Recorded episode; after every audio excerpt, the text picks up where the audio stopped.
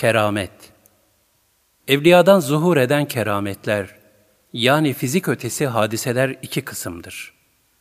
Bir, Allah Celle Celaluhu'nun zat, sıfat ve fiillerine ait bilgilerdir. Buna keşif de denir.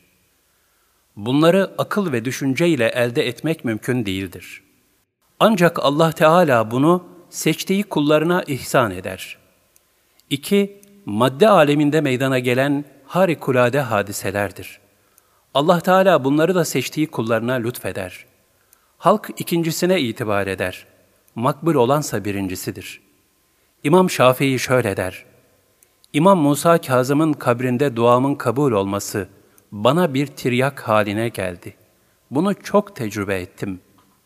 İmam Gazali Hazretleri, diriyken feyz alınan kimseden, tevessülle ölümünden sonra da feyz alınır buyurmaktadır.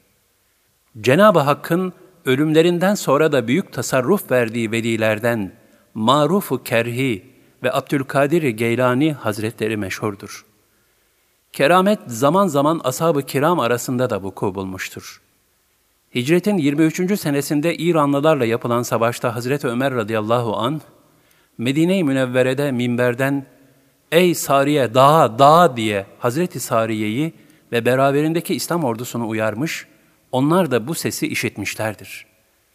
Enes radıyallahu anh de şöyle buyurur.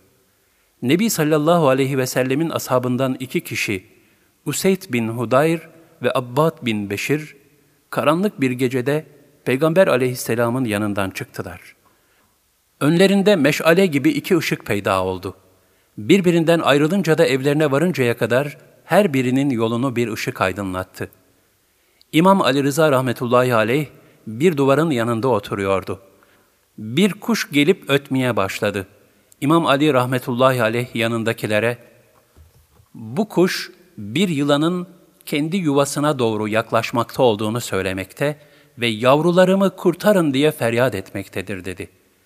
Yanındakiler gittiler ve gördüler ki hakikaten kuşun yuvasına bir yılan musallat olmuş. Bunun üzerine kuşun yavrularını kurtarmak için derhal yılanı öldürdüler.'' Belkıs'ın tahtının Süleyman aleyhisselamın mucizesiyle değil de Asaf bin Berhiya'nın kerametiyle getirilmesindeki nükte, Süleyman aleyhisselamın manevi büyüklüğünün anlaşılması içindir. Zira Asaf bin Berhiya, Süleyman aleyhisselamın veziriydi.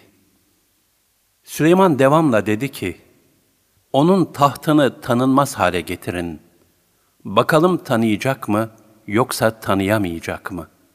Enneml 41 Taht çok kısa bir sürede getirilmişti.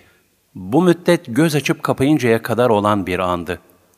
Halbuki tahtın getirildiği mesafe bir görüşe göre üç günlük. Sebe ile Sana arası. Bir rivayete göre iki aylık. Sebe ile Şam arası.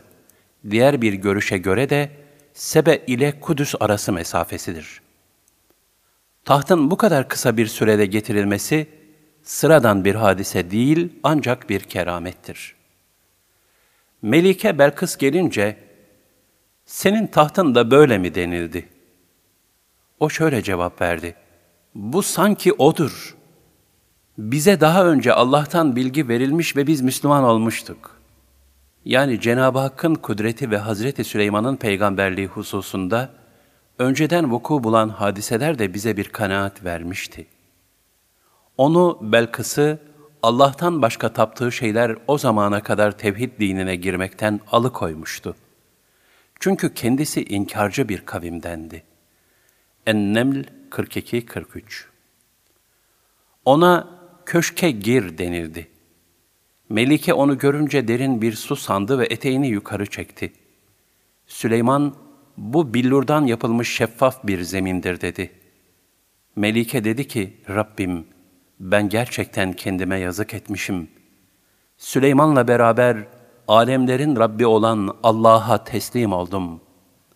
En-Neml 44 Rivayete göre Hazreti Süleyman, Sebe melikesi Belkıs gelmeden önce bir köşk inşa ettirmişti. Bu köşkün avlusu billurdan yapılmış, altından da su akıtılmış ve suya balıklar konmuştu. Belkıs zeminin şeffaf bir madde olduğunu fark edemediği ve sudan geçeceğini sandığı için eteğini çekmişti. Bütün bu tedbir ve tertipler onun akıl ve bilgisine güvenini sarsmış, gönlünü ilahi irşadı kabule hazırlamıştır. Böylece Belkıs, bunun bir beşer hadisesi olmadığını teşhis edip, orada azameti ilahiyeyi müşahede etti ve Müslüman oldu.''